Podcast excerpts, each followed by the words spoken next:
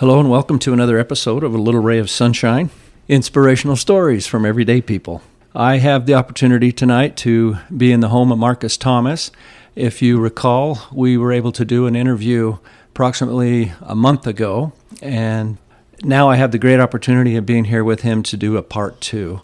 And so I would highly recommend that if you haven't listened to part one, that Marcus Thomas did. I recommend that you go back and listen to that and then follow up with this part two. So, Marcus, welcome. Thank you so much, Grover. I'm happy yeah. to be here. Yeah, it's uh, glad to be here in Twin Falls and be in your home with you. And yeah, I'm really so, excited. I appreciate you having me back for part two. That's really awesome. Yeah, I'm happy to do it.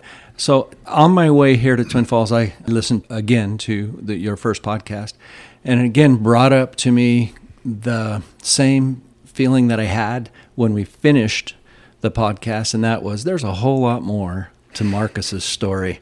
Isn't that right? Yes, uh, I remember when we were first talking and you were asking me questions. I think I had the same reaction. I just started laughing because there there is so much. Yeah. you know. So you yes. did too, and I said, "So where do we begin?" Kind of thing. You just kind of like, oh. and then I realized what you meant by that because there's so much yeah. in your life that you had gone through and that you had experienced, and now here you are, successful man, uh, doing some great things in the community and raising a wonderful family. So, way to go! Trying, I yeah. appreciate that. Yeah, way to go. Do. What part of the story could we go off of that maybe you didn't have an opportunity to really get into the first time we spoke? Well, there's just so much. Um, you could really dovetail off any of it, to be honest with you. You know, maybe the impact that we're making on in, in the community, things like that. I think that's probably you know most present part of my life right now that we're at.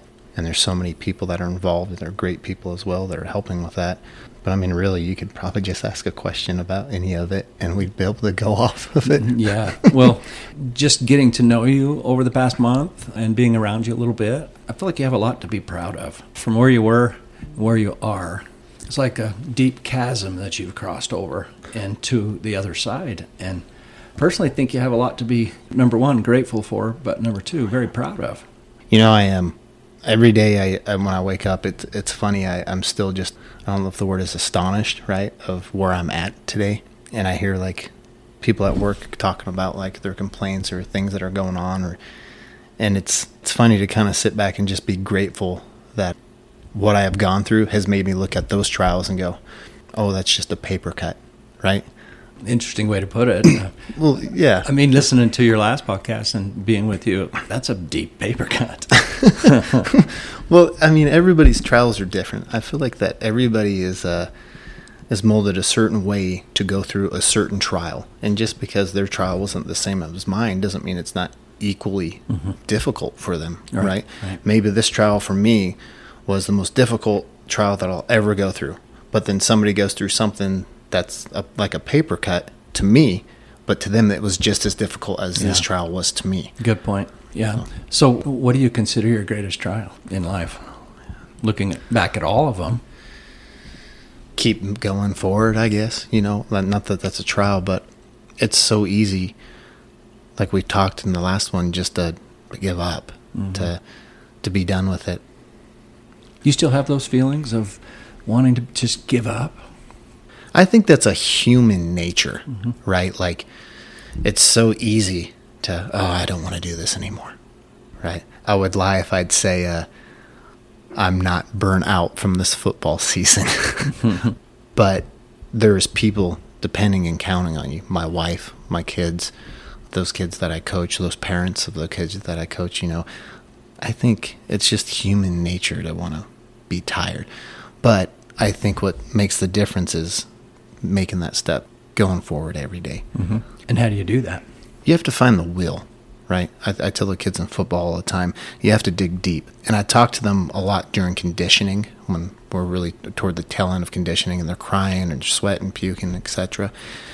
I talk to them in a soft voice and I tell them, you have to find something deep inside that wants you to move forward. You can't listen yeah. to that voice of, hey, give up. Because that voice of just give up, that's just a negative Satan vibe or whatever you want to call it. It's trying to win you over and bring you down to their level. Mm-hmm. Because there's someone's counting on you, right? Somebody's watching, somebody's listening, and they're expecting you to push forward and carry that weight for them.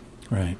So knowing that people are watching you, obviously that helps to keep you going. What if people weren't watching you? What if there weren't a lot of people that did count on you? Would your life be different? For who I am, I don't think so. Good. I'm not that person that wants to give up. Like I said, I think I was just born to fight. That's also another human nature is the fight, right? If somebody attacks you, you're not just going to let them kill you or take you're going to fight. And I think it's finding what's inside of you to push you to fight. What is it are you going to fight for? I'll just ask you this. What's inside of you then that mm. causes that fight?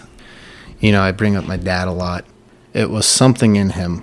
I think just growing up and not having a father figure that was there from a young age until I was eight and a half, nine years old that I wanted so bad. And I think that everything that I had been through, it was I would have, without him coming in my life, I probably wouldn't be the fighter I am. I think his example is what made me realize you have to keep going forward because nobody's going to do it for you. It's kind of hard to explain. Nobody's going to fight that battle for you. You're right. You know, no one's going to hand out the W.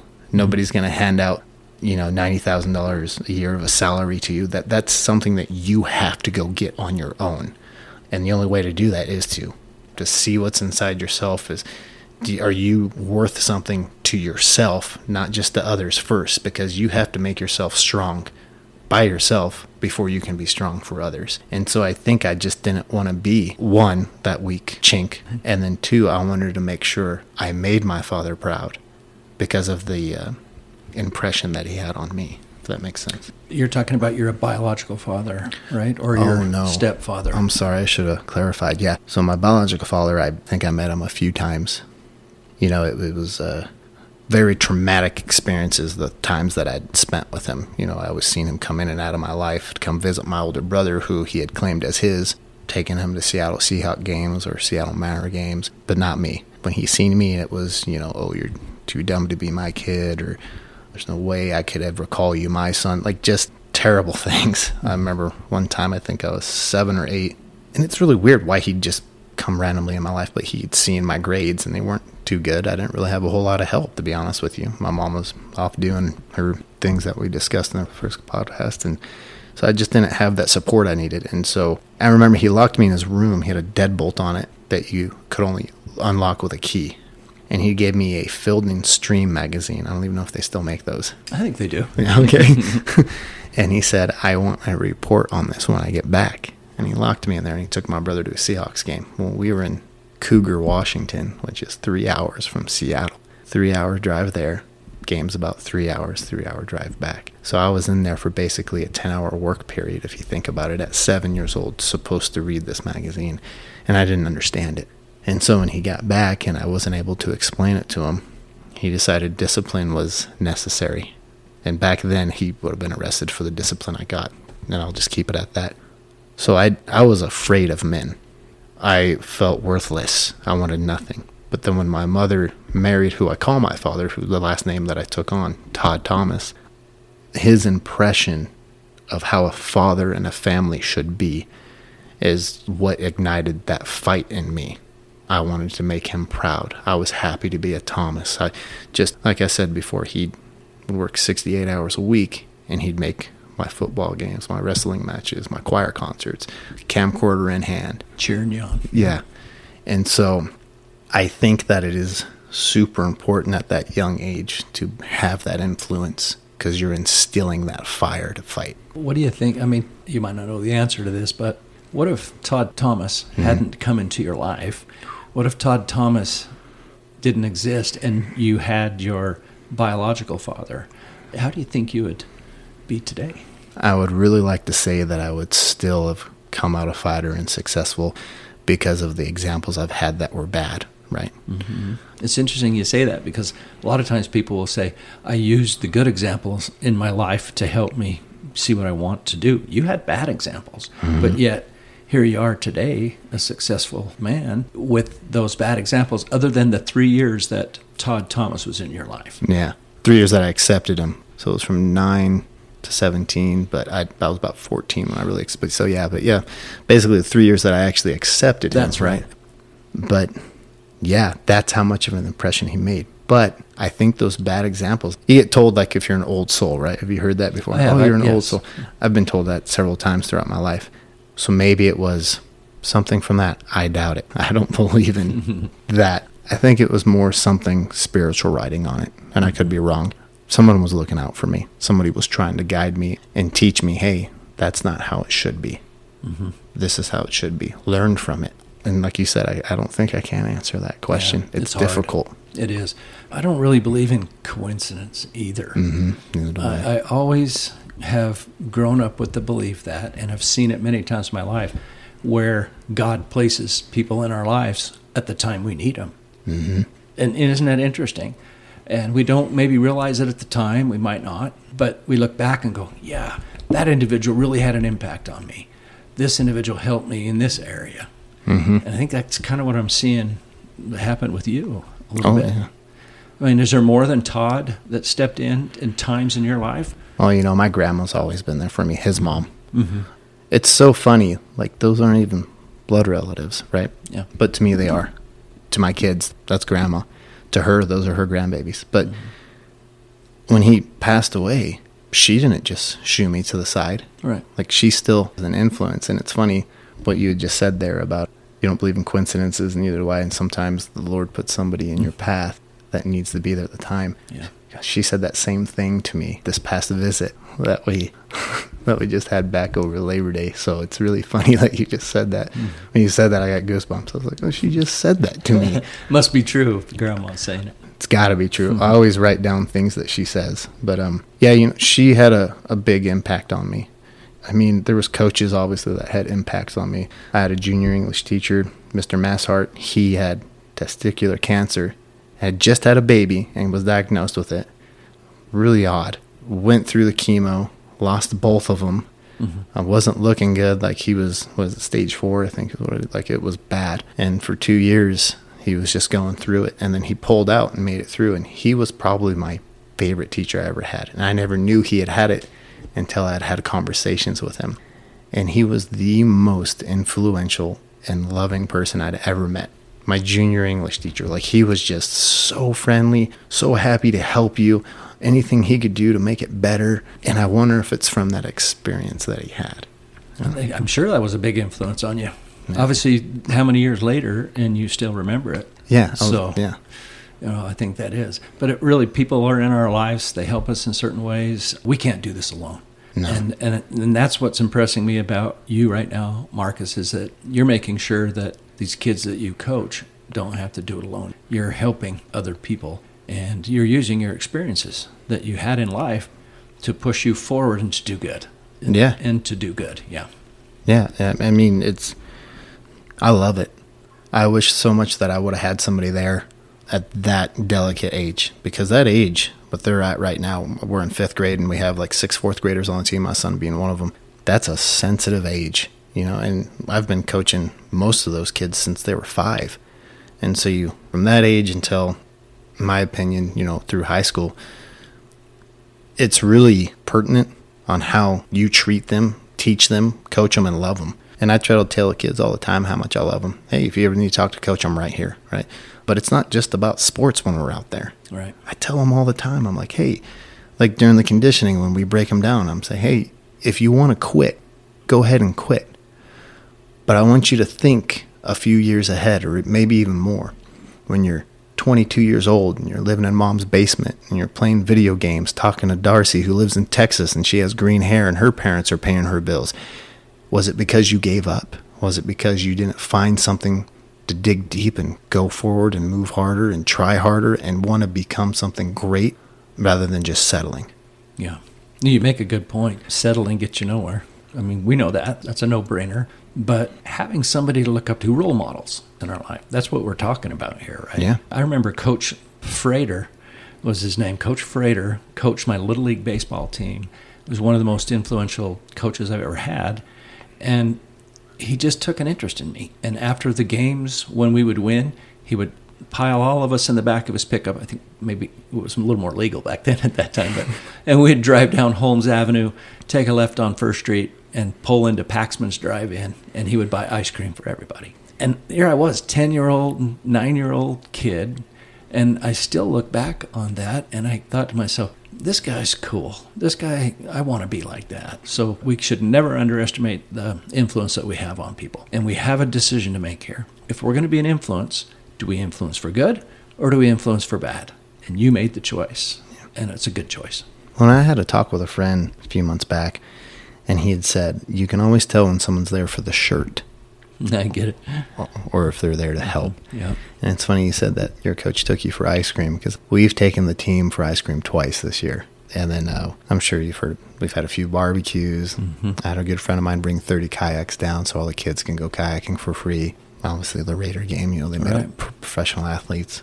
I'm not doing that for the shirt. Mm-hmm. I'm not doing that for, oh, look what I'm doing. Because I didn't expect to do this. Yeah. I just wanted to coach my son and his friends along with it. And then I don't know why, whatever, I, I guess I made a good impact or impression on these people because next thing you know, it's just so much more going on and all more kids are coming in and more kids. And I'm, man, well, shoot, I want to, them to build good friendships. I want them to be good friends. I want them to, I want to reward them for all their hard work. And so I'm not here for the shirt. No, besides that, where does the shirt end up? On a quilt sometime, you know.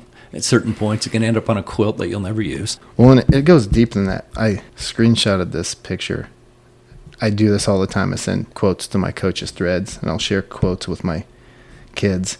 My wife actually sent this to me, and then I had to text her back and be like, "What are you saying? Mm-hmm. like, what did I do wrong?" And the quote says, "When you keep criticizing your kids, they don't stop loving you. They stop loving themselves." And it hit me.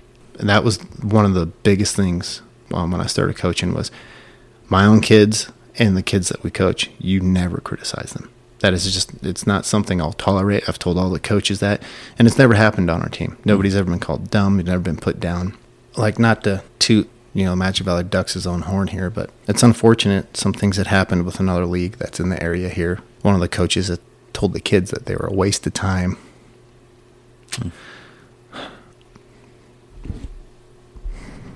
Yeah, what does that do to them? Um, he shouldn't be wasting his time coaching them. They don't know nothing about football. They don't know nothing about life. But they should rather be cheerleaders because that's all they're going to be good at in life is sitting on the sidelines. I had that. You know, my mom's boyfriends throughout the years, they said that cred to me. And at a young age, you don't say that. Well, you don't say that to anybody. You don't say that to children. Yeah, especially you know. in, you're impressionable at that time. Oh, man yeah. you know and i reached out to some of the parents and i said hey you know you, you guys want to play with us next year I'll, I'll do everything i can to make sure you guys have your own team you know it's just i don't know how you can go through this world being a bully to children sorry to go off topic there No, I don't. Really, the cool thing about doing a podcast is it's whatever topic comes up. So you Yeah. know, and really, the I think the main topics that we've been discussing have everything to do with your desire to coach kids, not coach football, but to coach kids. yep And and it's not about the win; it's about the kid. it's not about the win it's about being successful Yeah. And the thing is, correct me if I'm wrong. You're the coach, but can you still be successful and not win? Oh most definitely Yeah, that's what I thought. most definitely Yeah. I mean, yes, every kid wants to win, and it's great to have that and to, to cheer that on. But if you play your best and you gave it everything you had and still didn't win, you still have something to be happy about. Most definitely. I think that, um, and I've said it to the kids, they've lost before. They're doing pretty good this year. Last year we went four and two, lost in the championship game. And I said, you learn more from losing games like that than you will winning a game. It's not all about winning. It, it really isn't. To be fun, it's about winning, right? Yeah. but you learn the most out of losing because it puts you in a spot where you're down on yourself and you're trying to find yourself collectively on what can I get better at, right? Mm-hmm. What can I do better? And that's why I love mistakes because they help push you into who you're going to be, whether you're going to choose that route of what can I do to be better or I'm done that's kind of where the split road is and that's why i think kids need to play sports because it helps them start getting through that um not working through your emotions, but man, um, that's the word. Well, I'm it builds character. You know, builds character. You know that. Yeah, but it helps them with those tough decisions on how to handle them. I think that's what I was going with on how to fight for things. I always tell them, "Hey, are you going to fight for a job?" Right? If they tell you no, are you still try to push and say, "Well, hey, let give me a chance," or whatever. Uh, on a test, are you going to stay up and study hard and work through it? If you fail it, are you going to come back and try to get a better grade? Or just certain little things. I think when you lose, it really helps that character building that you're Sure. talking about. Oh, you bet. Well, that's one side of you, Marcus. Marcus, the coach. Mm-hmm. There's other sides to you as well. sure. I met your daughter tonight. I met your son. There's Marcus, the family man. So, how has all of your life experience Im- improved you as a as a man? Yeah, I uh, I'm very strict with my kids. I want to make sure, uh, like any other father would, that your kids have everything they need. But what it's done for me, the experience that I've gone through, is that I find myself teaching my kids that they have to earn it.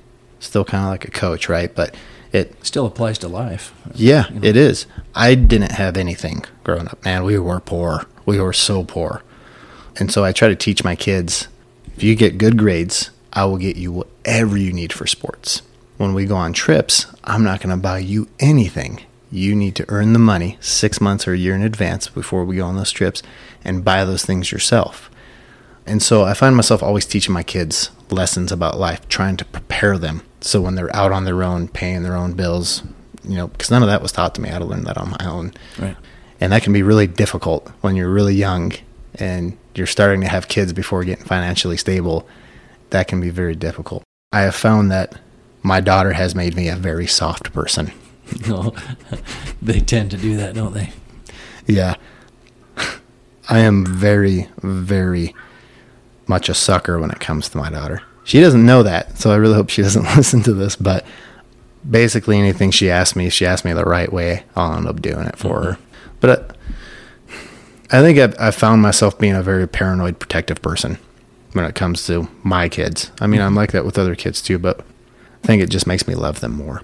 Let them know they never have to worry of me not leaving.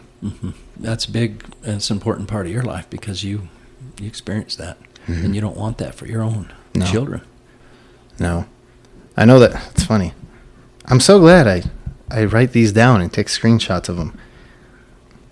You always have like something in your mind what you want your kids to be. hmm Expectations, desires, and dreams. hmm In this visit with my grandma, she had said something that changed that.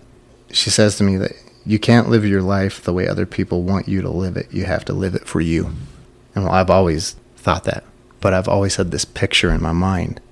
If I can keep the rules kind of tight with my kids and teach them the right way, they'll try hard in sports, they'll get a scholarship, they'll go off, be successful, and then get married mid midlife when they're already established that's me trying to expect my kids live the way I want them to live. That would contradict everything I coach. So when my grandma said that, I was like, I need to change the way I'm trying to push my kids to do things, right? I, I need to mm-hmm. change my expectations on how I'm expecting them to turn out. I've always been really hard on my kids, and I think it's because I'm afraid for them to suffer anything that I've gone through Yeah. whether it be falling on a bike or uh, getting made fun of at school. hmm So I guess that's formed me into a very paranoid, loving father. Well, and I really, I think about that, and you know, you could be an absent father, you could be a abusive father. So be proud of what you're doing, and you're preparing them for life. That's the way I look at it, because you and I both know, as we sit here, life's not going to be fair all the time. Rarely is it, right? And the world does not owe us anything, so we have to work for it. We'll get what we deserve Oh, I love that. one day we're going to be at the top of the rung of the ladder and and maybe the next day we're at the bottom but we're never going to stay in either place we're going to be up and down that ladder and just know that that's life I need to talk to you more often. I like these sayings you have here. Start calling you once a week. yeah give me a call i'll see what i can do well i just I I think you know from what we talked about it's sort of given me more of an impression of what you want in life and where you're headed in life and what you hope for your family so very impressed by that and i feel like if you just continue on that track you're going to see success in your kids Well, it's been a pleasure visiting with you tonight Oh, once thank again. I've looked. I've been looking forward to this uh, second half of it. So Well, it's really exciting. I, I think it's fun just to hear all the stories that you're doing and um, the good things that are happening because of these stories. You know, I mean, I I try to listen to them when they every time they come out. I think I've heard seven now, seven or eight. Some of the back ones, and then I try to keep up on the ones that you put out. And my wife loves them too. And um, some of them she's listened to. She's like, "Oh my gosh, that's so amazing to hear that somebody else has gone through that," or Yeah. "That's awesome." And you know, she she has a great story herself. yeah, one of these days I might have to uh, get her on this podcast as well. She's something else. I'll tell you that right now. yeah, but yeah, I believe that. Yeah. well, thank you again for letting me be here in your home and for your hospitality. And we'll visit soon. Yeah, I appreciate it. And All thank you so much. You bet. And to my listeners, as always, I hope you've enjoyed this episode. Remember to speak up, speak out, and speak often. Bye bye.